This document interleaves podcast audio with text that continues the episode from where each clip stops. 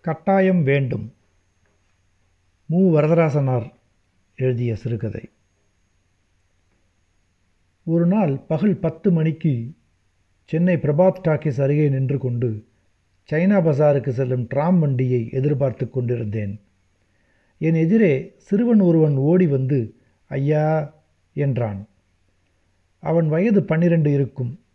மேலே கிழியாத சட்டை கீழே கிழிந்த துண்டு. இரண்டும் அவ்வளவாக அழுக்குப்படவில்லை.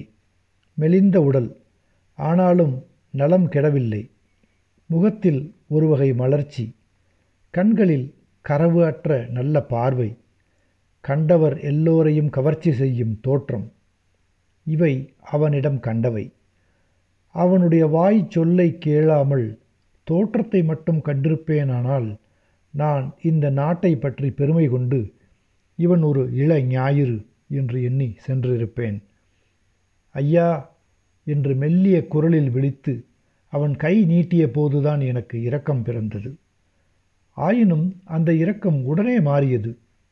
சென்னையில் உண்மையான பிச்சைக்காரர் யார்? உலகை ஏமாற்றும் சோம்பேறிகள் யார்? என்று பிரித்தறிய முடியவில்லை. பஸ் நிற்கும் இடங்களிலெல்லாம் கூட்டம் கூட்டமாக ஏழை மக்கள் நிற்கிறார்கள். அந்த கூட்டங்களை நாள்தோறும் பலமுறை கண்டு இறப்புரையை அடுத்தடுத்து கேட்டு கேட்டு பழகிய என் மனம் எப்படி இருக்கும்? கொடுங்கோல் மன்னனாய் மேக்பெத் என்னும் கொடியோன் ஆண்ட நாட்டில் சாவு மணி ஒழித்தால் செத்தவன் யார் என்று கேட்பார் ஒருவரும் இல்லை என்று ஷேக்ஸ்பியர் தம் நாடகத்தில் எழுதியுள்ளார். ஏழை மக்கள் ஆக்கமும் அறிவும் உணவும் உடையும் இல்லாதவர்களாய் விலங்கினங்களாய் வாழ்ந்து வரும் இந்த நாட்டில் அவர்களுடன் நன்றாக பழகினவர்களுக்கு இரக்கம் உண்டாகுமா? அதிலும் இறப்பவர் மிகுந்த சென்னையில் அவர்களுடைய வறுமைக்கே காரணமாக இருந்து மனம் மறத்து போன தமிழருக்கு இரக்கம் தோன்றினாலும் உடனே மறைந்துவிடும் அல்லவா? அந்த ஏழை சிறுவன் நீட்டிய கையை பார்த்து இந்த வயசில் உனக்கு இந்த வேலை ஏன்பா? மீன் குஞ்சுக்கு நீந்த தெரிவது போல் தமிழ் பையனுக்கு பிச்சை எடுப்பது இயற்கையாகிவிட்டதே போய் மூட்டை தூக்கி பிழையப்பா என்றேன். எல்லோரும் இப்படித்தான் சொல்கிறார்கள். நீ என்ன கூணா குருடா என்று கேட்கிறார்கள். என் பசிக்கு வழிகாட்டினவர்கள் யாரும் இல்லை. ஒரு காலனா கொடுங்கள் ஐயா என்றான். காலனா அல்ல கட்டாயம் ஓரணா கிடைக்கும். இந்த பட்டணத்தில் மூட்டை தூக்கும் வேலைக்கு பஞ்சமில்லை. நான் ஒன்றும் கொடுக்க மாட்டேன். வழக்கமில்லை. வீட்டுக்கு வந்தால் சோறு இருந்தால் போடச் சொல்லுவேன் என்றேன். உங்கள் கையில் இருக்கும் இரண்டு புத்தகங்களை கொடுங்களேன். நான் சுமந்து கொண்டு வருகிறேன். அதற்கு கூலியாக கொடுங்கள். காலனா கொடுங்கள் போதும் என்றான். எப்படியாவது என்னிடம் காலனா வாங்க வேண்டும் என்று எதிர்பார்க்கிறாய். பிச்சைக்காரருக்கு கொடுப்பதில்லை என்று விரதம் தெரியுமா? உன்னை போன்ற சோம்பேறியிடம் நான் ஏமாற மாட்டேன் என்றேன். ஐயா நான் சோம்பேறி அல்ல கோபித்து கொள்ள வேண்டாம். வேலைதான் வேண்டும் கட்டாயம் வேண்டும். வேலை கொடுத்தால் கட்டாயம் செய்வேன். இந்த பட்டணத்திற்கு வந்த நாளாக அலைகிறேன். முந்தா நாற்றெல்லாம் சென்ட்ரல் ஸ்டேஷனில் நின்றிருந்தேன். கூலி வேலை கிடைக்கும் என்று காத்திருந்தேன். அங்கே இருக்கும் மூட்டை தூக்கிகளிடம் நான் பட்ட பாடு போதும். அவர்கள் எல்லோரும் ஒரே கட்சி. என்னை அங்கே நிற்கவும் விடாமல் துரத்தினார்கள். ஆனால் எல்லாரையும் பழிக்கவில்லை. நல்லவன் ஒருவன் எனக்கு இரண்டு ஆப்பம் வாங்கி கொடுத்தான். அதனால்தான் இன்னும் உயிரோடு இருக்கிறேன் என்று சொன்னான். அதற்குள் டிராம் வண்டி தொலைவில் வருவது கண்ணுக்கு தென்பட்டது. இன்னும் ஒன்று கேளுங்கள் ஐயா. என்று அந்த சிறுவன் என் கவனத்தை திருப்பினான். அந்த மாதிரி பிச்சை வாங்கி வயிறு வளர்க்க எனக்கு பிடிக்கவில்லை. நேற்று முழுவதும் பூக்கடை அண்டை இருந்தேன். அங்கே ரிக்ஷாக்காரர் என்னை சும்மா விடவில்லை. யாரிடமாவது கூலி மூட்டைக்கு போனால் அவர்கள் என்னை கொன்று கூவத்தில் போட்டு விடுவதாக பயமுறுத்தினார்கள். போலீசாரிடம் சொல்லி மூடி வைப்பதாக விரட்டினார்கள். அவர்களின் பேச்சை கேட்டு போலீசாரும் என்னை துரத்தினார்கள்.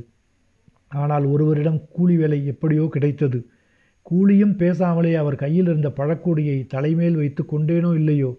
இரண்டு ரிக்ஷாக்காரர்கள் ஓடி வந்து சாமி சாமி அந்த பையனுக்கு கொடுக்கறத எங்களுக்கு கொடுங்க ரிக்ஷாவில் ஏறிக்கொள்ளுங்கள் என்று கூறி என் தலைமையில் இருந்த பழக்கூடையை வலிய பிடுங்கி கொண்டு என்னை தள்ளினார்கள்.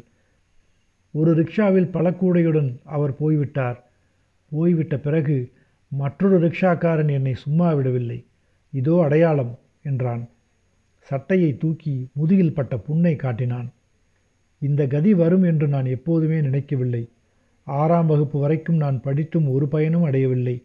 நல்ல குடும்பத்தில் பிறந்திருந்தாலாவது உறவினர் காப்பாற்றுவார்கள்.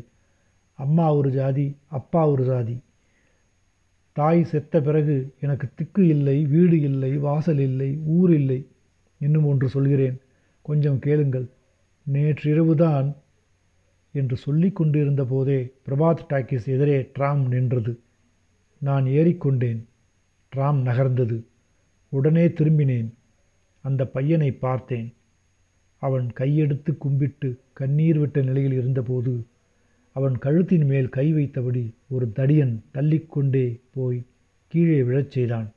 தூ என்று துப்பினான். காலால் உதைத்தான். அந்த பையனோ எதிர்க்கவும் இல்லை ஏனென்று கேட்கவும் இல்லை. கும்பிட்டு கண்ணீரை துடைத்து கொண்டே எழுந்து உட்கார்ந்தாற் போல தெரிந்தது. டிராம் மண்ணடி அருகே வந்துவிட்டது. பையனை பார்க்க முடியவில்லை. என் மனம் அவனை நாடிச் சென்றது. அவனுடைய வரலாற்றை பொறுமையுடன் கேட்டு ஆறுதல் அளிக்க முடியவில்லையே என்று வருந்தினேன். தொழிலுக்கு நேரமானதே என்று விரைந்து டிராம் ஏறினேன். என்ன நடந்ததோ என்ன காரணமோ என்று எண்ணி ஏங்கினேன். பெருமூச்சு விட்டேன். என் பக்கத்தே வண்டியில் இருந்த நண்பர் ஒருவர் என்னை பார்த்து ஐயா நீங்களும் அந்த கொடுமையைத்தான் பார்த்து கொண்டு வந்தீர்களா? அந்த சிறுவனை அடித்து தள்ளி உதைத்த தடியனை பற்றி நினைக்கும்போது என் மனம் பதறுகிறது. அந்த தடியனை நான் அறிவேன். அவன் தந்தை எங்கள் தெருவில் ஒரு பெரிய மாடி வீட்டுக்காரர். பெரிய கான்ட்ராக்டராக இருந்து நல்ல செல்வம் சேர்த்தார். அவருக்கு ஒரே மகன் அவன். மகன் எப்படியாவது பிஏ படிக்க வேண்டும் என்பது தந்தையின் அவா. அதற்காக ஆங்கிலத்துக்கு வேறே தமிழுக்கு வேறே கணக்குக்கு வேறே என்று ஆசிரியர் மூவரை வீட்டில் வருவித்து கற்பிக்கச் செய்தார். அவனோ சினிமாக்களையும் புதிய ஓட்டல்களையும் வேலைக்கார சிறுமிகளையும் தேடி திரிந்தான். எட்டாம் வகுப்பிலேயே இரண்டு முறை தவறி எப்படியோ ஒன்பதாவது வகுப்பிற்கு வந்துவிட்டான் தனக்கு இணங்கி நடக்காத சிறுவர்களை அடிப்பதும் உதைப்பதும் அவனுடைய முதல் வேலை. போலீசாரையும் அவன் வசப்படுத்தி வைத்திருக்கிறான்.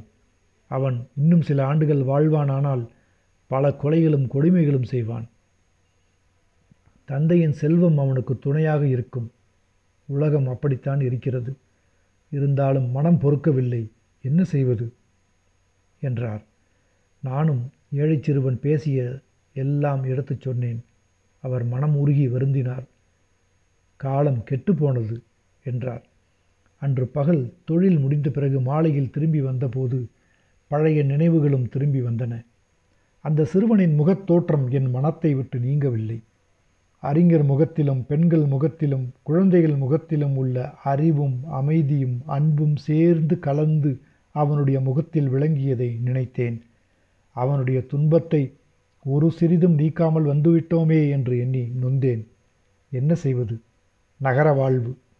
ஈகையோடு இரக்கம் என் ஜென்மத்துக்கும் நான் அறிகிறேன் என்று தாயுமானவர் பாடியது நகரத்தில் வாழ்கிறவனுக்கே பொருந்தும். யார் எங்கே எதுவானால் என்ன? நகர மனிதன் நாணமாட்டான் கருத மாட்டான் அப்படியா? என்று சொல்வான். காலத்தின் கோலம் என்று சொல்வான். வழக்கம்போல் நாளை கழிப்பான். நானும் வழக்கம்போல் கடற்கரைக்கு சென்று உலாவி வரத் தொடங்கினேன். ஓரிடத்தில் சிறு கூட்டம் கண்டேன். அங்கிருந்து வருவோரை காரணம் என்ன? என்று கேட்டேன். யாரோ ஒரு சிறு பையன் அழகான பையன் பெற்றோர் இன்னார் என்று தெரியவில்லையாம். ஊர் பேர் தெரியவில்லையாம். கடலில் பிணம் மிதந்து வந்ததாம். எடுத்து கரையில் போட்டிருக்கிறார்கள். கண்டால் கண்ணீர் விடாதவர்கள் இல்லை. ஐயோ அந்த சாவு எனக்கு வரக்கூடாதா? இந்த பட்டணத்தில் பொல்லாத போக்கிரி பயல்கள் எத்தனை பேர் இருக்கிறார்கள்? அவர்களுக்கு வரக்கூடாதா? என்றார் கிழவர் ஒருவர். நான் விரைந்து சென்றேன் ஓடினேன். அந்த கூட்டத்தை அணுகுவதற்கு முன் அது கலைந்தது. போலீசார் இருவர் ஒரு வண்டியில் அந்த பிணத்தை ஏற்றினார்கள். நெருங்கிச் சென்றேன். முகம் மட்டும் தெரிந்தது. வண்டி ஓடிவிட்டது. அந்த முகத்தை மறுபடியும் காண முடியுமா என்று நான் கவலைப்பட்ட அந்த அழகு முகத்தைத்தான் கண்டேன். ஆனால் அது காலையில் பேசியது மாலையில் பேசவில்லை. காலையில் அறிவு அமைதி அன்பு இவற்றோடு துன்பமும் அந்த முகத்தில் இருந்தது. மாலையில் துன்பம் ஒரு துளியும் அந்த முகத்தில் இல்லை. மற்ற மூன்றும் இருந்தன.